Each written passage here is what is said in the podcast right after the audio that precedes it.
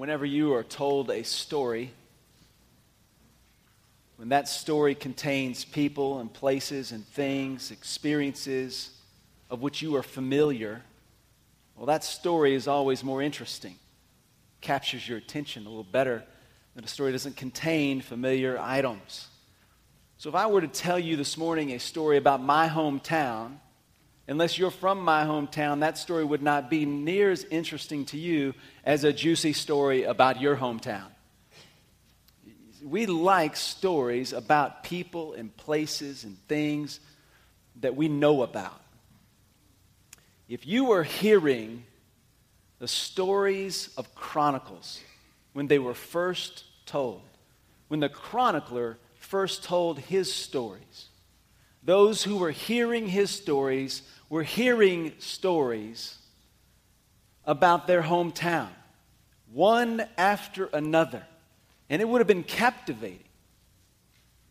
Now, as far as we are removed from the time of Chronicles and the place of Chronicles and what it would have been like to be there and heard Chronicles read for the very first time, as much as this place, Israel, is foreign to most of us in this room, I, I want you to realize this morning that the stories are a lot closer to you than you might think.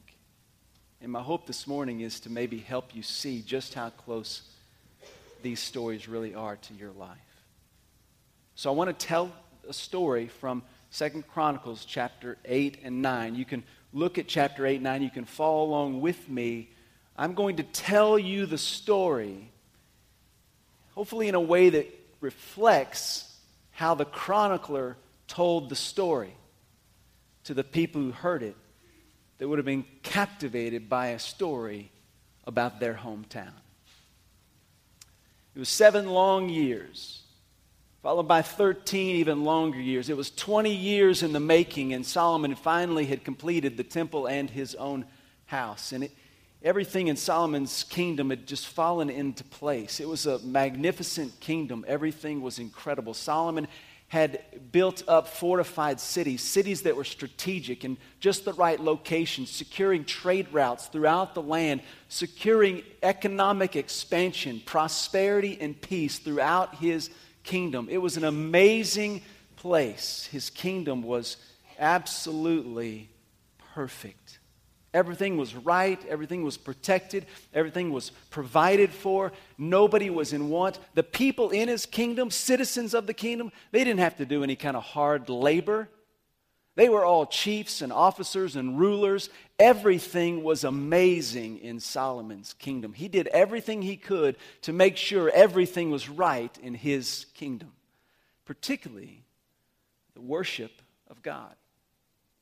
Solomon followed every command that was given all the way back to Moses so that the worship of God in the kingdom was perfect.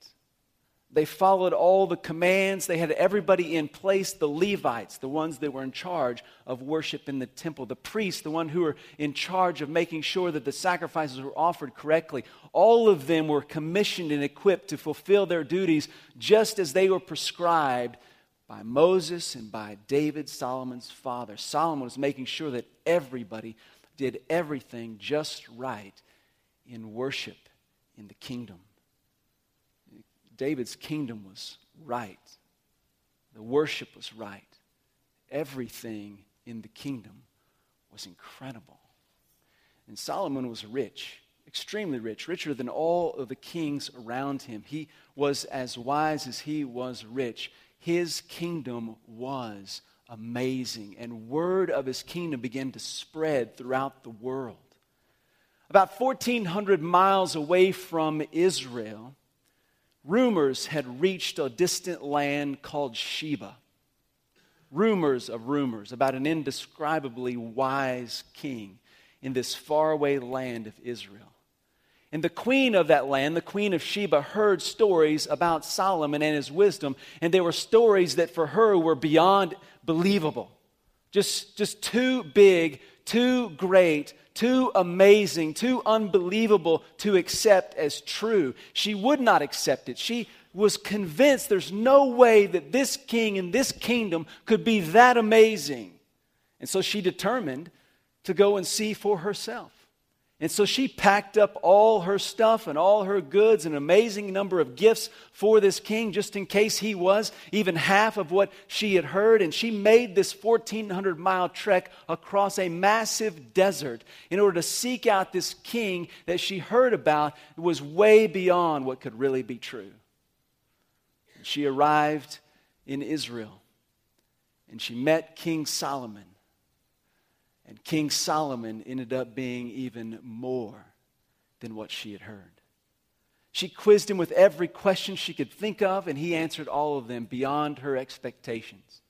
She was able to see what life and worship and, and living in Israel was like. She was able to observe Solomon and all that he had done and building up his kingdom. She was able to see the house of the Lord that Solomon had built. She saw everything with her own eyes. She witnessed Solomon's wisdom, his riches, and the amazing status of his kingdom. And she was without breath. It took her breath away. She was so amazed, she could not respond to how incredible Solomon was. She was mesmerized. She said, I, I didn't believe it. I thought there's no way this could be true. But now that my eyes have seen it, it's even beyond what I imagined. Truly, you're great. She had all these gifts to give Solomon, gifts unlike anything that had ever been seen in Israel before. You know what the interesting thing is? That she was there giving Solomon all these gifts. I don't know if this is like you on a trip. You go somewhere with one bag, you get there, and you end up having to buy extra bags to get home with all the junk you pick up on that trip.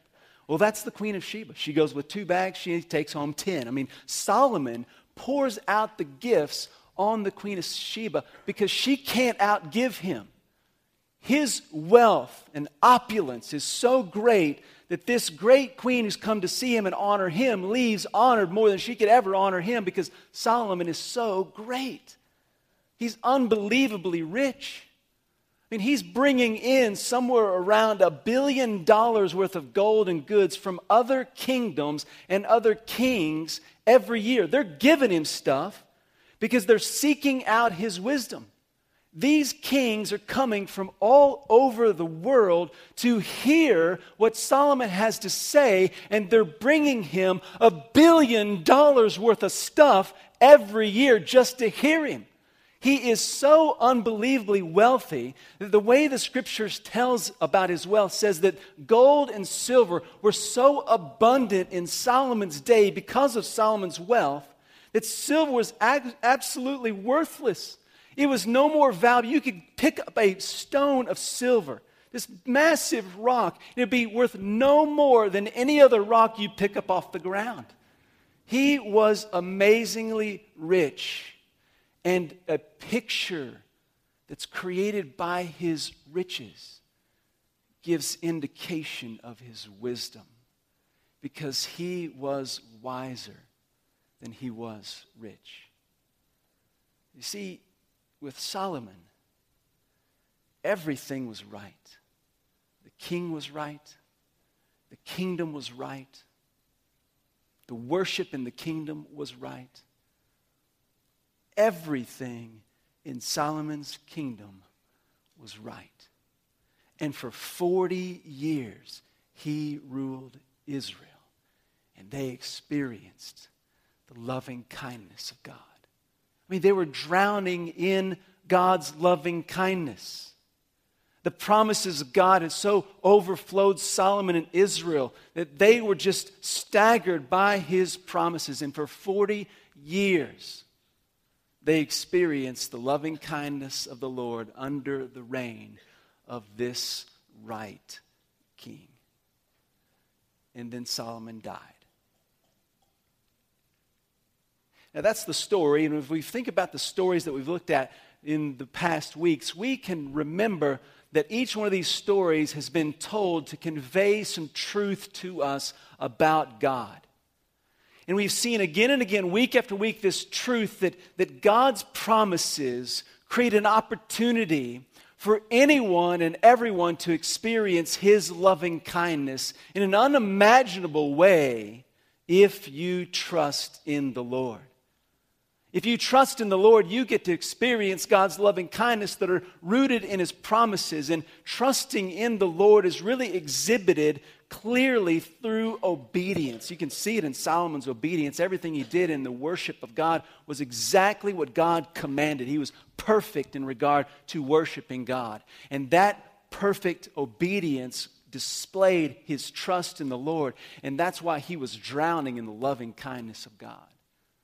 If you want to experience God's loving kindness that's rooted in his promises, then you need to make a decision that you will trust the Lord. And your trust in the Lord is given great evidence by simply how you follow God. Now, that's a true revelation about God couched in these stories within Second Chronicles. And as true as that is, and as right as these stories are in conveying the truth of God, I would hope that this morning that the story of Solomon as told by the chronicler in Second Chronicles would raise some questions for you. There's just something not right about this story. Do you find it interesting that the chronicler's story of Solomon has omitted some details here? If you're familiar with Solomon's story, you would be asking yourself right now if this is the end of the story, what, what about all the other stuff about Solomon? I mean, by the end of his life, he had taken up the worship of idols. He had brought many foreign women into the kingdom as his political liaisons to other countries through marriage and he had allowed them to bring in their idols, their false gods, and he had chosen to begin to worship those false gods. Now, think about that. The wisest man on the earth becomes the greatest fool of all. And the story that the chronicler tells us omits everything bad about Solomon. Now, the people that are hearing Chronicles for the very first time are not ignorant of history. It's not as if the chronicler is trying to convince the people that Solomon is this great king and he's really not, and the chronicler knows that. He's just rewriting history. That's not what's going on.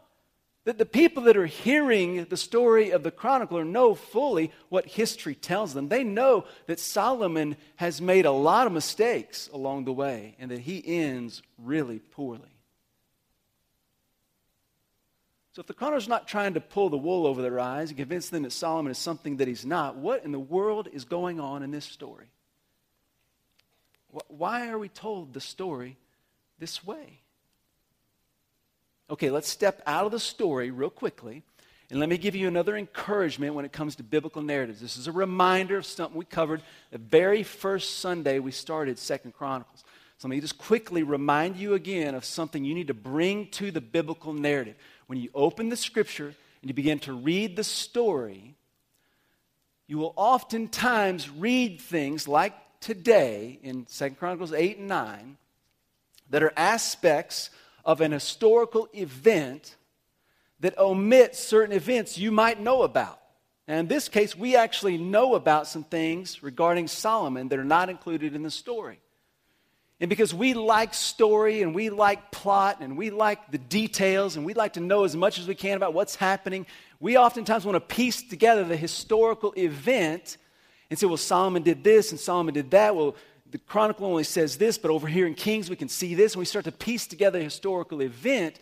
And what we, we fail to remember is that the Bible is not written to be historical literature.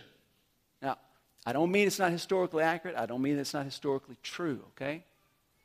What I mean is that the chronicler has not told the story so that we might see a full picture of history. He's told the story so that we see a slice of history. And the slice of history that we get is pulling out the significance of Solomon's reign so that we might understand not history, but we might understand God. The chronicler is telling about how God worked in history in such a way that we might see God in the text.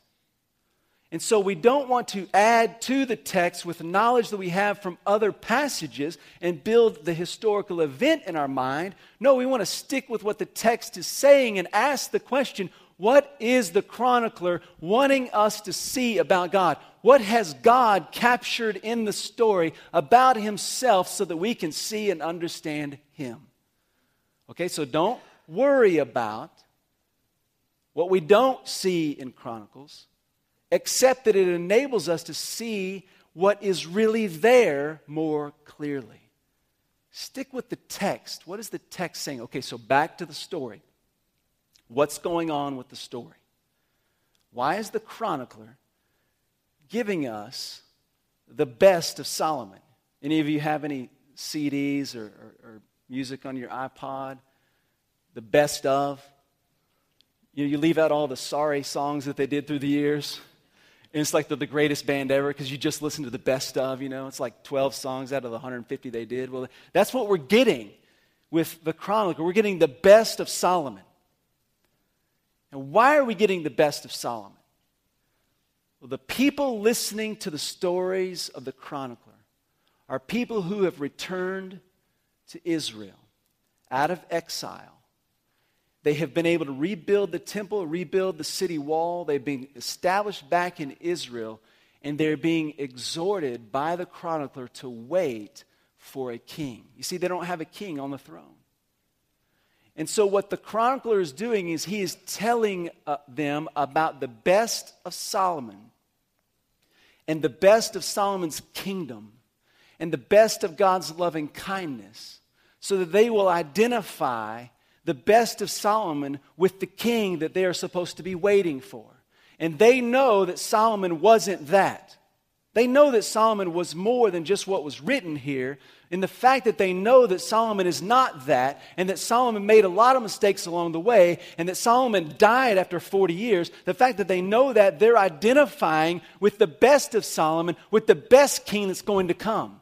And when the best king comes and sets up the best kingdom with the best of everything, the best worship, the best stability, the best peace, the best everything, when that king comes, his rule will not last 40 years, his rule will be forever.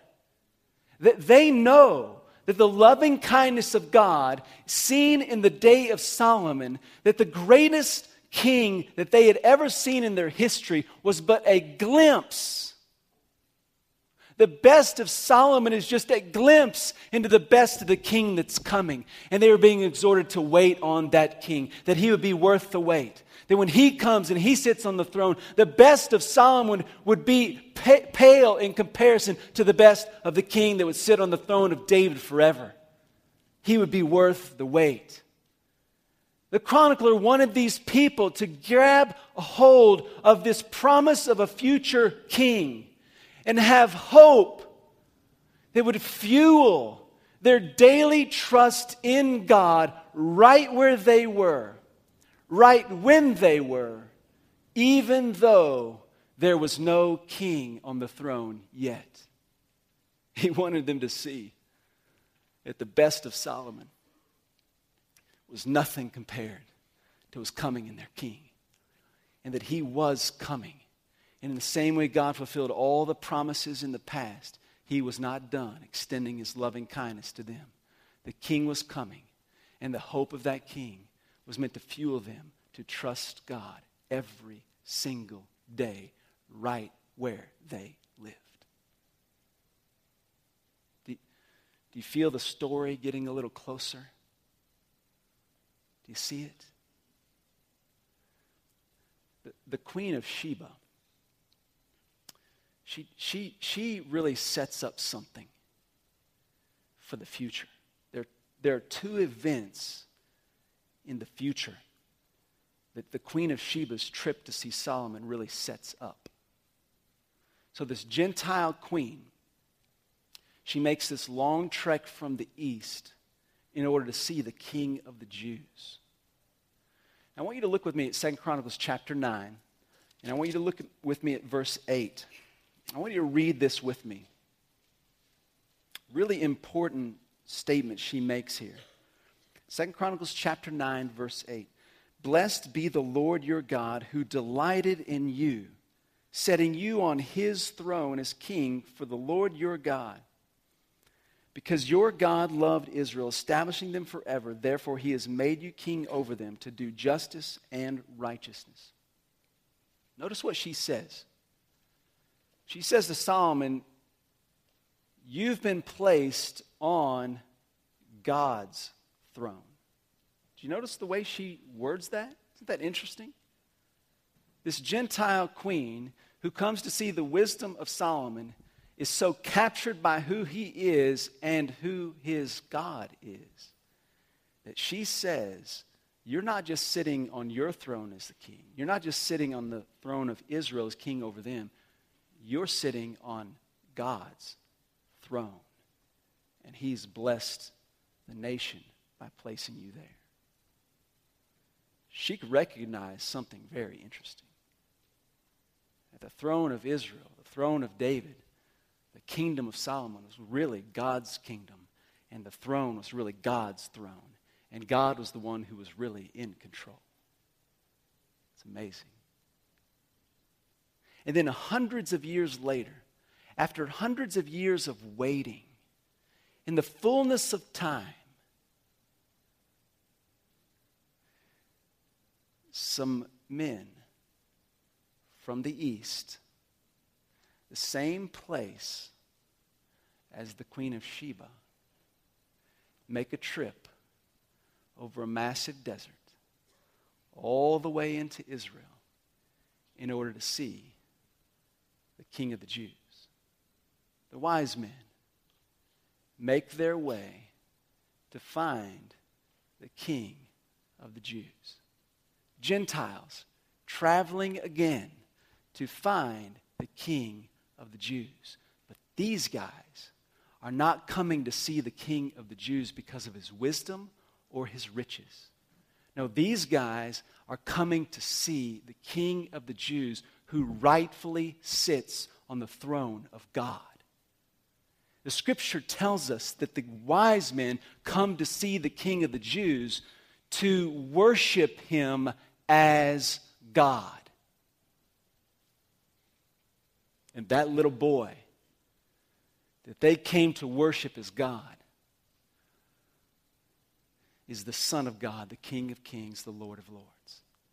And when he grew up, he once spoke of the Queen of Sheba. You know what he said of her? In Matthew chapter 12, verse 42, Jesus says of the Queen of Sheba to the generation that was listening to him teach. So, all these Jews that had been commissioned to wait for a king. You know, Second Chronicles is the last book in the Jewish Old Testament. The, the message of Second Chronicles is wait for a king. That's the final message that God's people are given. For hundreds of years, the last words from God were wait for a king. He's coming. So the Jews had been commissioned to wait for a king, and Jesus is standing before them. And he says to that generation that's hearing him teach, that's watching him perform miracles, that's seeing all kinds of evidence about who he is, that's hearing him claim to be the Son of God. And he says to that generation, the Queen of Sheba will rise up in condemnation on this generation because the queen of Sheba came from the ends of the earth to seek out Solomon and his wisdom. And I will tell you now that there is someone before you who is greater than Solomon. Jesus is the King of Kings, and he is the Lord of Lords. And his kingdom is right. And his loving kindness is being offered. Jesus Christ came. He gave his life on the cross. He rose again from the dead on the third day. He ascended to be with the Father, and he is waiting to fulfill the promise that he gave us. Jesus Christ told us right here in this book that he is coming again. He promised it, and he's going to fulfill that promise. He is coming back. Do you see just how close you are to this story? We, we are so much like those who first heard the reading of the Chronicles. We are so much like them. I mean, think about their life. There they were back in Israel. They had rebuilt the temple, they'd rebuilt the city wall, they were, being, they were free to live there and worship God, but, but they were not under the reign of the king of Israel. They were under the reign of the king of Persia. A foreign king, though he, they had the freedom to worship God, was over them. They were not under the king of Israel. They were under a foreign king. Now, think about your, your life and my life right here on this earth. Jesus has not yet set up his throne on this earth. And right now on this earth, though we are free to worship the Lord and engage our world in the gospel of Christ, though we are commissioned to live in the loving kindness of God right now, we are not in a place that is ruled completely by the Lord. The, the enemy, Satan, has dominion on this earth. And here we are living in this place with a promise, a better promise than those in Second Chronicles received. Those in Second Chronicles received a promise that Jesus was coming for the first time. We have received the promise of Jesus coming once and for all. And he will establish his kingdom, and he will reign in perfection, and he will oversee all things, and no one will stand against his kingdom, and those who trust in him will find the loving kindness of God perfect perfect. We've been given a better promise. And we are supposed to be waiting for a king to come. Just like the chronicle. The chronicler convinced those he was reading to to wait for a king. We are to hear this story about the best of Solomon. And we are to say, the best of Solomon is nothing compared to the best of Jesus. And we are to wait on the King. The promise that Jesus is going to return is meant to fuel us to trust God every single day, right here, right where we live, even though Jesus has not yet returned. We are supposed to be so captured by the reality that Jesus is coming back that we live today trusting in Him, fueled to trust Him no matter what, fueled to confess our sin every time we depart from the Lord, fueled to tell others about Christ, moved to stand for Jesus no matter what the odds, because Jesus Christ is the King and He is returning. That's how we're supposed to live. You know the great difference between the story of Solomon and the story of Jesus? See, the, the story of the best of Solomon had to leave out a whole lot of stuff in order to get the best of. But the story of Jesus is nothing but the best of. He is phenomenal. There's nobody like him, never will be, never has been. He is the King of all kings, and He gave His life to save us from our sin. And He's coming back for those who trust Him. He's coming back to take us home. This is not our home. He's coming back to take you home. This story is about your hometown. And you do not want to miss Jesus Christ coming to take you home. Trust Him. It will be so worth the wait. Trust Him. If you're sitting here this morning and you're saying to yourself, this, this story about Jesus, it just sounds too good to be true. Well, I agree. It does. And the reason it does is because Jesus is unlike anyone else that's ever been on this earth. And you can take the best of Solomon, the greatest king that ever lived in history, and he doesn't even hold a candle to Jesus Christ. There's nobody like him. But if you're sitting there thinking that, it's just too good to be true. Then I hope this morning you'll take a page from the book of Queen of Sheba, who traveled from the ends of the earth to see for herself.